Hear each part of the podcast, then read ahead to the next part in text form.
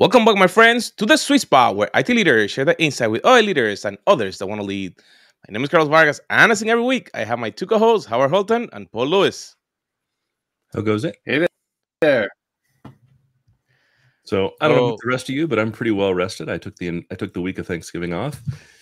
It's quite lovely. The whole week? The whole week.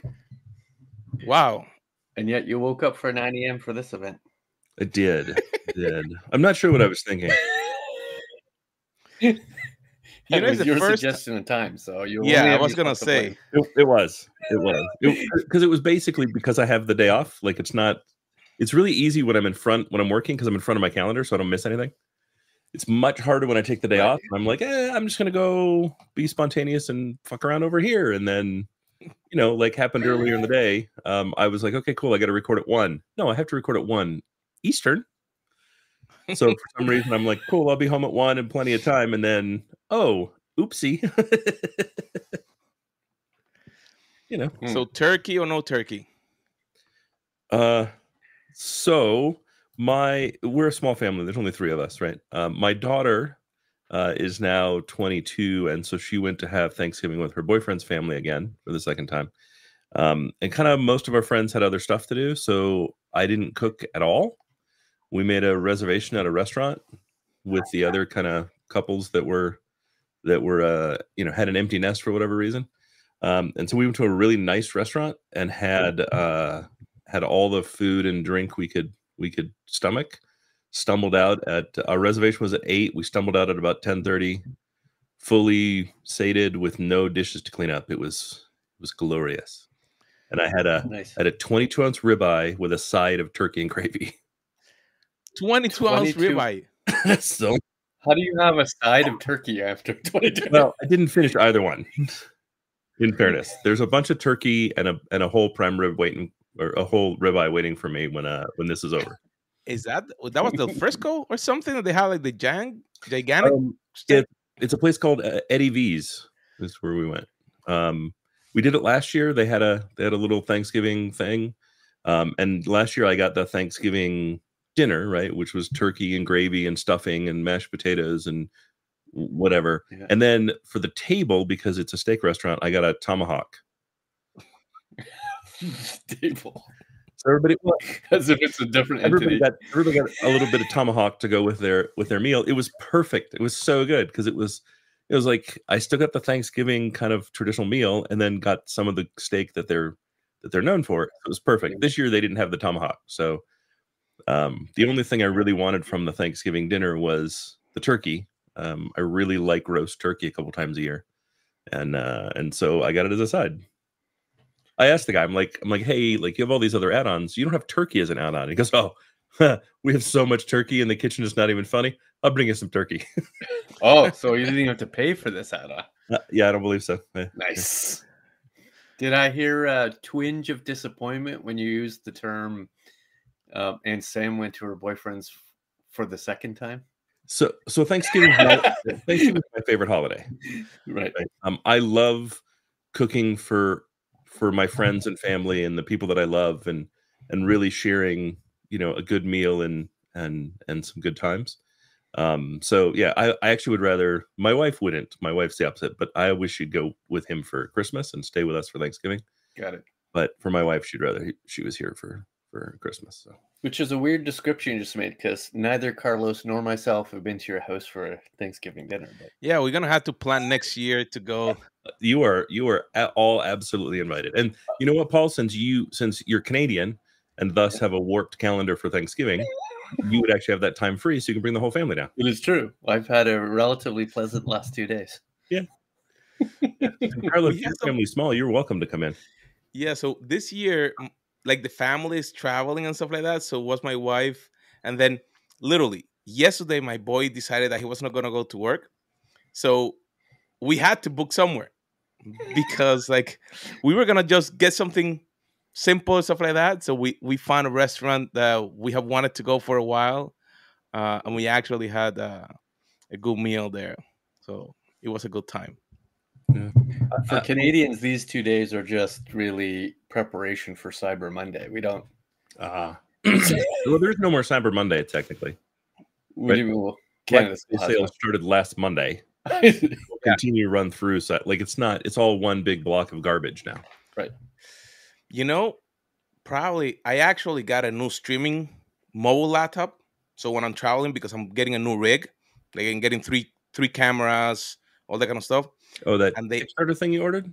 Yeah. So they just shoot and they send me, so stuff start arriving. So I switch my rig so I can have the new, I have like 24 cores, whatever mobile, stuff like that. And it was on special like before everything. So I'm like getting it. Soon you'll be strapping it to your car roof. Well, I'm actually buying a larger, like the Pelican case, I cannot fit everything in there. So now I had to buy a larger Pelican case so I can put like the cameras, all the switches, because the cameras are wired through Ethernet. Oh. Yeah. So yeah. I don't have to carry any more HDMI switches and stuff like that. Those are the new cameras. And I got a bunch of like gears. The wife doesn't know that everything started arriving already.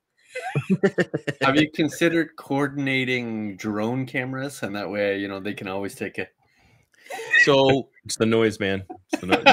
Drones are really noisy. So interestingly enough, you can actually connect them through, if you have Ethernet, you can bring that video in and then you use the local mics. So you don't have the sound from the drone. So yeah, I'm looking at some of those. The challenge is that you need a pilot license for a larger drone to carry that. If you have a smaller drone, you don't need a pilot license. So I'm working on that one so I can get a larger drone that you can then get a better camera and stuff like that. You still need a license for any drone. Doesn't actually matter. The FCC or FAA requires you to be licensed in the US for any drone whatsoever. Minus 249 grams, you don't need a license. It is no. You don't need the drone pilot license, which is a different thing. Mm. You still have to have a license to fly a drone in the U.S.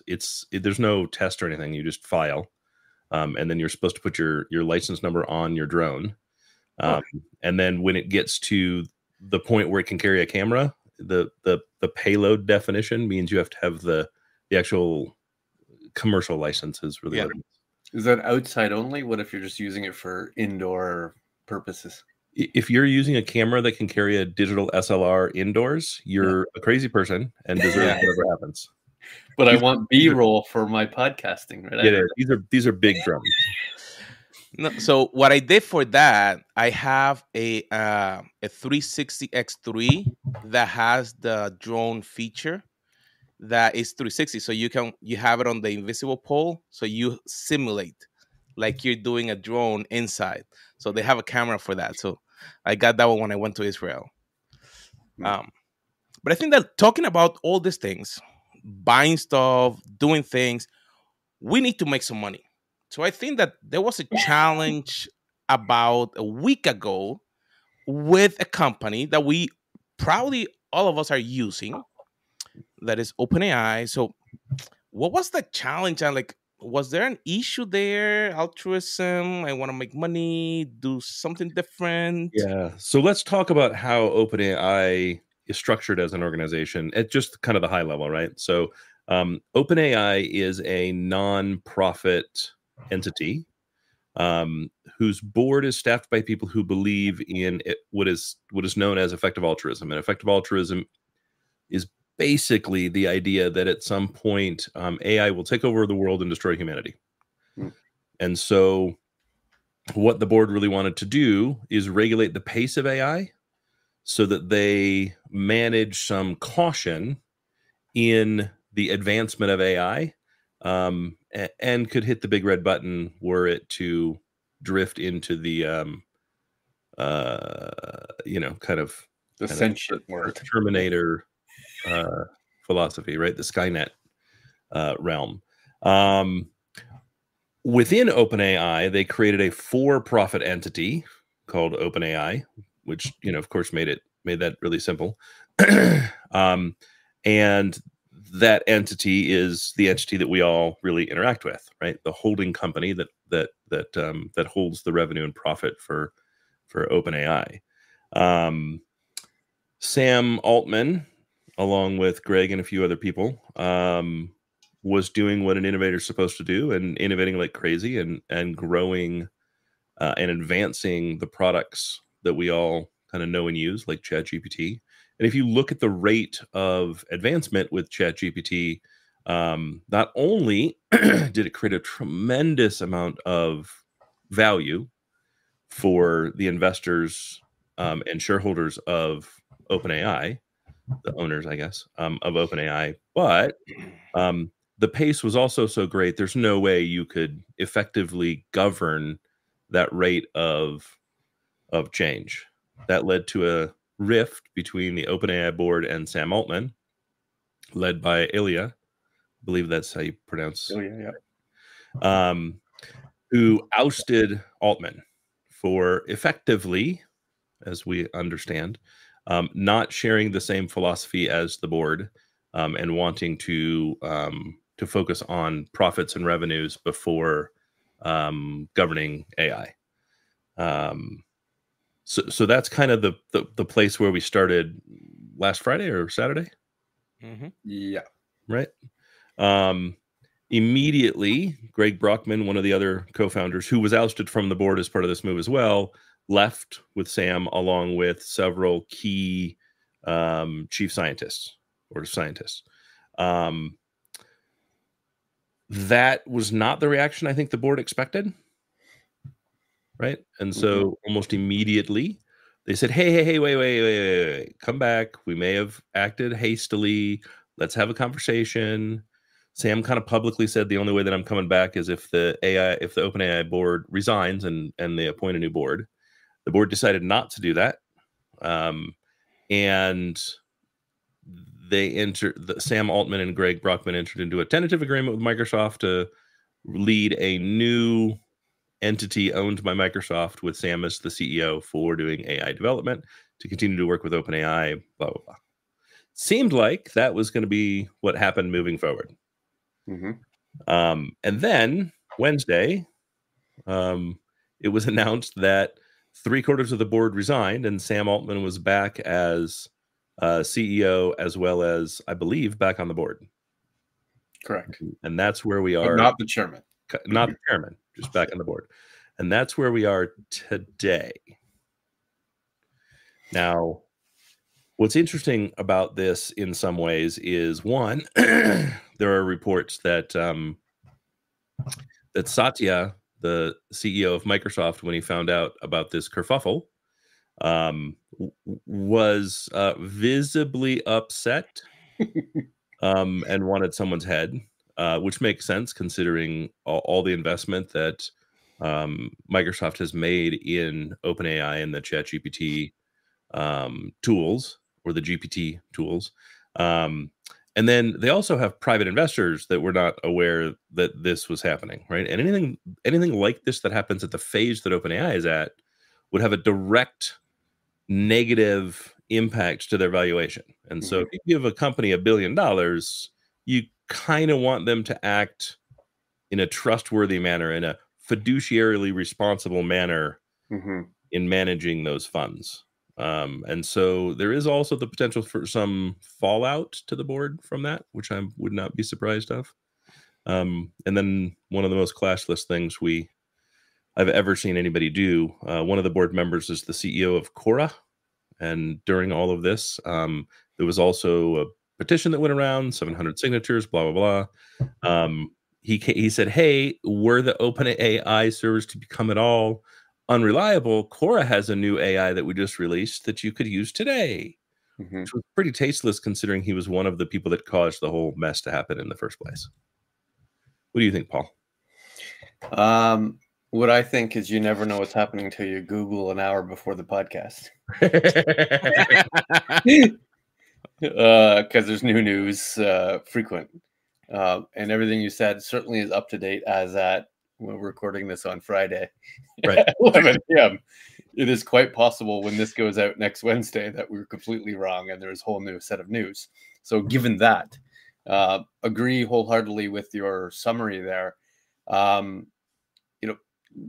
Corporate structures are usually complex, right? They're usually a series of organizations, umbrella and non-umbrella organization. And this one is sort of true to that general design, but it is a very turducken-y kind of implementation, as you talked about, right? It is a turkey of a nonprofit who exists to make the world better, but had a significant / reasonable fear. And I'm guessing based on their engineering, they see the light at the end of the tunnel of, sentient AI. And they said to themselves, maybe we need to slow down in that circumstance. But as they were engineering over the last X amount of years, they said, let's create this consumer ChatGPT to try it out, thinking that it was going to be a small little fun utility, and it has exploded in terms of its value and the amount of people that have signed up for it and the engineering that went into the sort of the corporate and consumer use of it. And they said, there's money in this. And Microsoft looks at it and says, here's $10 billion, here's more money into this. But they gave it to the sort of the revenue-based entity inside the altruistic based entity. And therefore, I think in many ways, there's a combination of both governance and ego. That's kind of what caused all this, right? So you had a relatively junior-ish board, right? Relatively small-ish board that, in many ways couldn't help themselves. They couldn't understand and appreciate the distinct difference between the non-for-profit perspective and the for-profit perspective. And it kind of blew up. It blew up and then fixed itself. And I agree with you that the Satya Teams meeting that happened, Friday afternoon was harsh, right? There was a call between board and the Satya saying, you know what? I said I wasn't going to be part of your board, even though I gave you $10 billion. That was a mistake. Here are the things you're going to do to fix the situation, because I gave you money with the presumption that it was going to help us both, but that we were going to grow this organization, right? It was going to be a valued organization over time. And you're right. So the net effect, of course, now is that Sam is back, new chairman. It'll be a bigger board. It would not shock me if they added more board members over the next couple of weeks. They will be, big names with big value and big credentials and big resumes, and they'll make better decisions. Sure. Well, in case they're not looking for any of that, I am available. Right. Now, my question to you is, do you think that the turducken will be displaced corporate structure? So do you think they will now be a for-profit organization with a side hustle of altruism versus an altruistic company with a embedded for-profit organization? I actually don't think they need to be for-profit in a larger way. I think it's totally fine for them to remain a nonprofit with the exact corporate structure that they have, right? In Microsoft's case, Microsoft's benefit is access to the code for their own uses, right? Mm-hmm. So if OpenAI went away after last weekend, right? If it just kind of imploded completely, sure, Microsoft's not going to realize the $10 billion investment. In fairness, they didn't give them $10 billion. They made a $10 billion commitment, which is not the same thing. Right. And all of Microsoft's AI would have continued to run. They're not using OpenAI servers to run any of it. Right. Right.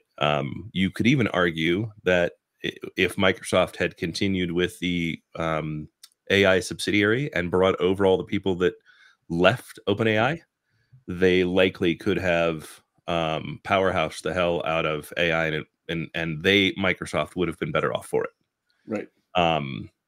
Simply because it would have become this walled garden that there would have been no exit from. Right. Right. Which would be bad for all of us. That was one of my big concerns through that announcement was, I understand why Microsoft did it. It's definitely in their best interest. Yeah. But is that walled garden in our best interest? Because the worst possible situation was that OpenAI dismantled and Microsoft became the new organization. Yeah. Correct. I would say the second biggest is OpenAI becomes the next tech giant without the altruism as its guiding light. Because this is growing incredibly fast. They are absolutely leading it.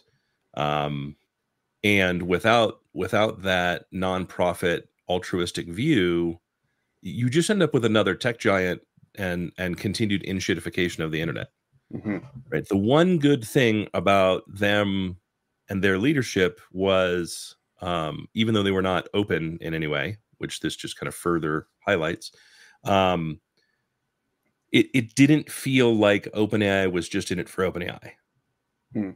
Right. If you look at the tools they released and the way they released them and their push to constant and consistent better pricing, even though it's the fastest growing platform, it didn't feel like they were just another Google, Microsoft, Meta, right, in it for themselves and nobody else. Right. So I'm glad to see that they didn't completely implode. I'm a little concerned what this new board's going to look like and really what their focus is going to be. I hope they don't discard the altruism. I do want them to be more open, right? For a company that calls itself OpenAI, they're not open, right? In reasonable ways. But Sam was focused on monetization, right? So don't you think that will lean towards sort of the tech company for profit side of the corporate structure versus the? Was he focused on monetization, or was he focused on advancement and thus monetization? Well, wasn't that the Sam Ilya contention, right? Ilya, slow down, we might be making mistakes. Sam saying there's an opportunity in front of us to invest in our business by growing our business. Yes, but and yes, there's always going to be that gulf, right? But that push and pull is actually valuable. Mm. Right. I don't want to discard the push. Without that push and pull, you just get another tech giant. That's why we just have tech giants. Right. Right. The danger to this entire global economy we've created is the only goal of leadership is to create value for the shareholders. Right. Nonprofits are the only things that don't have that motivation. Right. We need more nonprofits that don't have that motivation. That doesn't mean people don't get paid, right? Right. But if we're going to retard this late stage capitalism end game, we have to stop just trying to create value for shareholders. It's such a short term view that it's ridiculous. We need more, a higher percentage of altruism. Right. I'm not saying that the company should be 100% altruistic. That's not likely to happen, and you're just going to get conflict, right? But it could be 51% altruistic. Right. But don't you think Ilya's gone? Yeah, as far as I know, yeah. He's not part of the board anymore. Yeah, and therefore I presume, like, even gone from the company, let alone the board. I think probably not a lot of months left in his tenure there. And therefore there must be a fracture of the team that has his worry. I mean, for sure. Yeah. Right. Keeping in mind, though, if the petition that they sent around is any indication, 90% of the company signed the petition, and Ilya was one of the first signatures. Right. Right. He was one of the first to say, this is actually a mistake. We may have overreacted. We need to bring Sam back. Right. And he has gone publicly and stated that he made a mistake. Right. Right. Certainly instant regret. Now, is that regret based on the negative impact to 700 employees, or is that regret I don't know. Internal? I don't know. At the same time, he was their chief scientist. Right. It's not like he held a small role with inside OpenAI. Right. Right. So one would have to think that there was a bunch of conflict leading up to this move. Yeah. Because it's kind of pulling the pin on the grenade and tossing it. Right. Right. And there's not a lot of really smart people that begin by pulling the pin on the grenade and lobbing it. Right. You generally find that you get to that point. Right. So I don't know. I don't think the story is finished. Right. So the biggest positive change here is moving from, and this will sound insulting, a JV board to a varsity board. Right. You're going to get better people with more experience and a better appreciation what the impact both internally and externally to the world will be going forward. The best upside is that happened before they went public. Right. Right. The best part of it is that happened while we're still in the experimentation phase of generative AI and LLMs.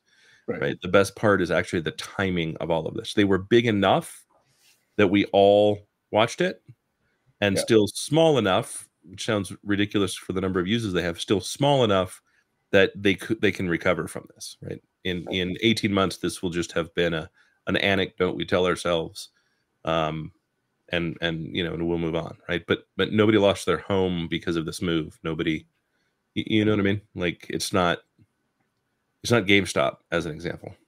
Do you think there's been a side benefit of the whole drama that now we have? I'm going to use the word evidence that there's potential dangers in AI, right? Like Ilya was concerned and continues to be concerned that the future may have negative consequences in the engineering they've implemented, and that he implemented drastic action knowing that that was a possibility. I would say there should be, right? Do I think people are giving that enough like voice time? No, I don't think at all, right? I think that's the big challenge, right? Because he did pull the grenade in a way that was so massive, you have to wonder, what are we not seeing? What's below? He must really believe, correct, that they're on the precipice of something, correct? And he's not a talking head; he's their chief scientist, right? Right. So this is a person that knows what they're talking about, right?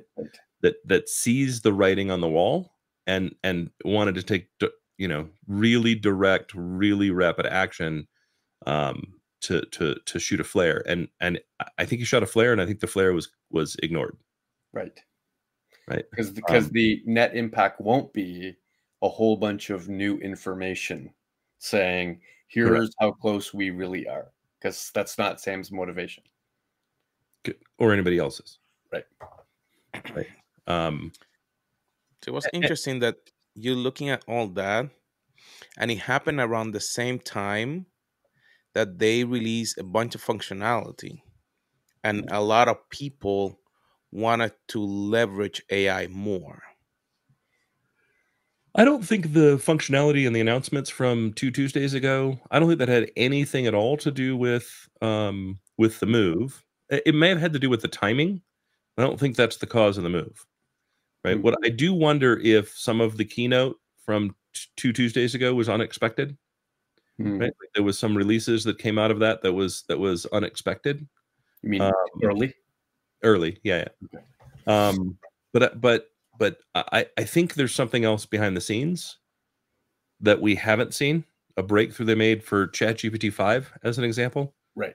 That we haven't seen. That's actually causing this, right? And somebody is saying to themselves, "There's no constraints. There's no barriers. The possibility of using this in a negative way is high.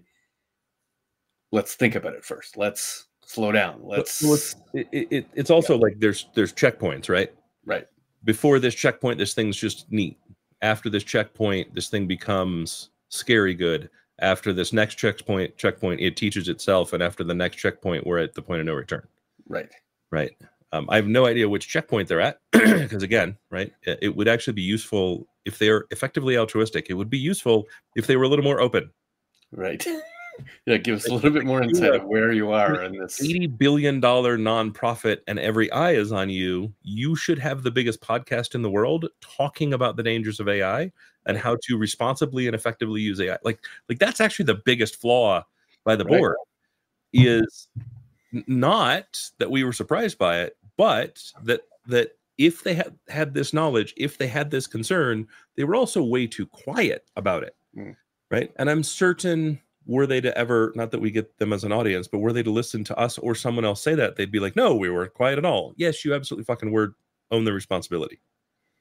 That's a very interesting point, because I'm going to add to the point by saying, I wonder if that was the source of the contention, right? To say, Ilya's saying, we're getting close to being problematic. We should start telling people. And Sam's saying, yeah, but I'm trying to monetize it, and therefore disclosing that kind of information has competitive differentiation problems. I don't want to let someone else know that we're doing these kind of things, because that'll negatively affect my ability to monetize. I wonder if that was I'd only buy part of that contention. Yeah, but I'd only buy that if they were noisy about it from the beginning. Right. Again, if suddenly he asked them to stop talking. Correct. This is a nonprofit that was formed with effective altruism at its core. Right. Not, they didn't add that later. Right. Right. And so they should have been noisy from day one. Like every single advancement in GPT should have come along with a big post about, hey, this is what this means in the journey. This is what this means to humanity. This is how we use this effectively. And they've been really silent. Right. And that's weird for me. Right. And it makes me question, what do they actually, what is their actual philosophy? Is their philosophy, this is going to happen and we just want to be on, we just want to be in the room so we know when to go climb into our billionaire bunker? I'm unsure, you know, what their plan is, because it's not altruistic to keep the information to yourself. I think they were so shocked that ChatGPT 3 was so successful and explosive. They didn't stop and think to themselves, well, what does this really mean for us? What's not just the monetization value, but what should it mean for our impact to the world? How should we be talking about this differently? How should we be interacting with the community differently? How should we be positioning ourselves as compared to competitors differently? I don't think they had that conversation. I think it exploded and they're just dealing with the consequences and not working with a board that sort of can see further out than quarter by quarter, possibly. Yeah, maybe. Right. That seems kind of reasonable. Yeah. Because they thought, you know, 30 to 50K people would sign up to this. It was a fun little toy. And they didn't appreciate how what kind of value it was actually going to create. Right. All of a sudden people are, you know, doing code conversion. They're displacing Stack Overflow completely. Sure. It's like, wow, they probably weren't prepared for that. But again, it's been 12 months. Yeah, now it is. Yeah, right. I buy that reaction for the first month. They had some time, yeah, right. But they had plenty of time to become vocal. They had plenty of time to be the most, you know, the most viewed TED Talk. They had plenty of time to do all the things that everybody else does. Yeah. And Sam was the only real mouthpiece, right? So, true. Like, they still own the responsibility. Like, Ilya, this is your fault, buddy. You know what I mean? If that was your concern, you were quiet and you had no reason to be quiet. Right. And you don't have to be you don't have to be anything. You can just talk about your concern and how you see this affecting society and add some caution, add some reason. Like, come on, dude, you're the chief scientist. Help us out. Interesting side story during the weekend is that the board went to their Google-aligned competitor and said, why don't we merge and why don't you as the CEO become the CEO of the merged company? Yeah, and their immediate response was no. Yeah, that was really weird. Yeah. Now, is that act of desperation? Do you think that was a plan? And why do you think the answer was no so quickly? I would have given it no so quickly because it definitely would have sounded desperate. Right. Plus, like, there's no alignment between the companies. Okay, cool. We kind of do the same thing. Right. We don't operate the same way. We don't have the same focus. We don't have the same philosophy. Right. There's going to be philosophical differences here like crazy. And so are you just going to eat me and do the same thing you did to Sam Altman? Keep in mind, they had 3 interim CEOs, all of which ran the fuck away. Right. I'm on vacation, so I get to use more expletives. And the third one was like, the only way that I'm staying for more than an hour is you have to put in writing exactly what happened between you and Sam. Right. Yeah. We need to know way more detail. Correct. Seems like that maybe didn't happen. Right. Right. So yeah, I mean, if I was hit with that same merger talk, I'd be like, cool, but you have to document. Plus, I don't trust you as a board. Right? Why would you trust the board that just did that to Sam Altman and then shows up at your door going, hey, we're thinking merger. Does that sound good to you? No, it doesn't sound good to me. No, thank you. I don't want to be involved. Right? Like, I'm watching your friend group explode on national television. I don't want to sign up to be your fifth wheel. Yeah. When the embers burn out, maybe we'll talk. But at the moment, it's a raging fire. I don't want to be involved. Right. And I don't really want the spotlight on me either. Right. That's the other thing, right? It had this happened quietly, it could have gone incredibly differently. Sure. But this dominated the tech news cycle in a way very little dominates the tech news cycle. And there were a lot of eyes on this. Right. Right. And so, no, I mean, there's no way I would have accepted even the discussion of a merger. Like, I would have turned it away almost immediately. It sounded like it was that fast. Yeah. Like in the phone call. Correct. Like, that's an interesting offer. Yeah, I don't even have to ask. Yeah, it sounded like one of these things. Hello. Sorry, new number. Who dis? Click. Three declines before he enters. The decline. So I was on a call for a strategy group, and they were discussing the topic. So one of the questions that they asked to different company leaders was, what do you think will you do? Will you continue trying to leverage OpenAI, or will you look for alternatives so you can replace what you're doing with OpenAI? They were very interesting responses. I would like to get probably your response if you will be in that type of decision. If they are leveraging, because like you mentioned, they're the dominant player right now, will you right away say, oh, I will look on switch, or what will you do? Go ahead, Paul. The question is different based on if you're talking about Paul Lewis, the individual, or Paul Lewis, the CTO of Company X, right? Paul Lewis, CTO of Company X. Answer it that way. So I just came from a roundtable last night, 22 CIOs and CTOs. The topic of not necessarily OpenAI came up, but the topic of ChatGPT or the consumer AIs. And to a person, the answer in the room was, it's already not in our policy to allow it to be used in the corporate setting. In other words, there is not a circumstance to which you're allowed to both to copy our IP into it, take code from it and put it into our IP, use our customer data and put it in, and so on and so forth. Even if we encourage our staff to consume the technology in their personal world. And if you want to use it for small data creation stuff, like a blog creation, go ahead. The only exception to using Gen AI within our organization will be the embedded functions, the co-pilots, the Duet AIs, the whatevers, right? The function within SAP. Go all hog if we've subscribed to do that function. So my answer to you is this. I don't think it's going to be corporately widely used for a while until such time as the corporate governance / barriers are in place to protect corporate IP. But I think it'll still explode dramatically, the consumer use of ChatGPT. In fact, if anything, positive experience after the weekend will create more users and more use and more innovation. And the reality is, it was good news for a monetization perspective for OpenAI. Sure, but I think the question also is, if you're building an application using the ChatGPT API, yeah, right, the OpenAI AIs for GPT, should you change or should you continue moving forward? Like, forget about the, do you use ChatGPT as an individual within an organization or not?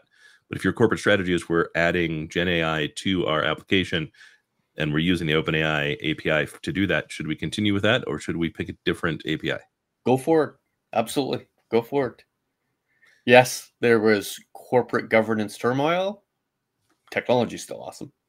So why would I? Technology is still the leader. Yeah. Pardon? Right. The technology is still the leader. Yeah. Technology is still the leader by far. But wasn't in any one individual, including Sam. Correct. But so I kind of agree with what you had to say. I would say go forward. However, remember, we're still in the freaking experimentation phase. Yeah. Stop pinning all of your conversations on Gen AI. We're in the experimentation phase. This isn't going to look the same in 12 months. Right? Right. Should you use OpenAI's API today? Sure, absolutely, because it is the best. Will it be the best in 12 months? Maybe. Will you need the best in 12 months? Doubtfully. Right? In 12 months, it will be much easier to have a private GPT that gives results at par with the best of where 3.5 is today for GPT. 3.5 for GPT would work for 99% of the use cases anyone is suggesting for internal applications that they're building themselves, and the ability to run that completely privately at the speed that you need it to run with the accuracy that GPT-3.5 has today will be totally reasonable in 12 months. Yep. So one, don't pin all your hopes on publicly available models from anyone.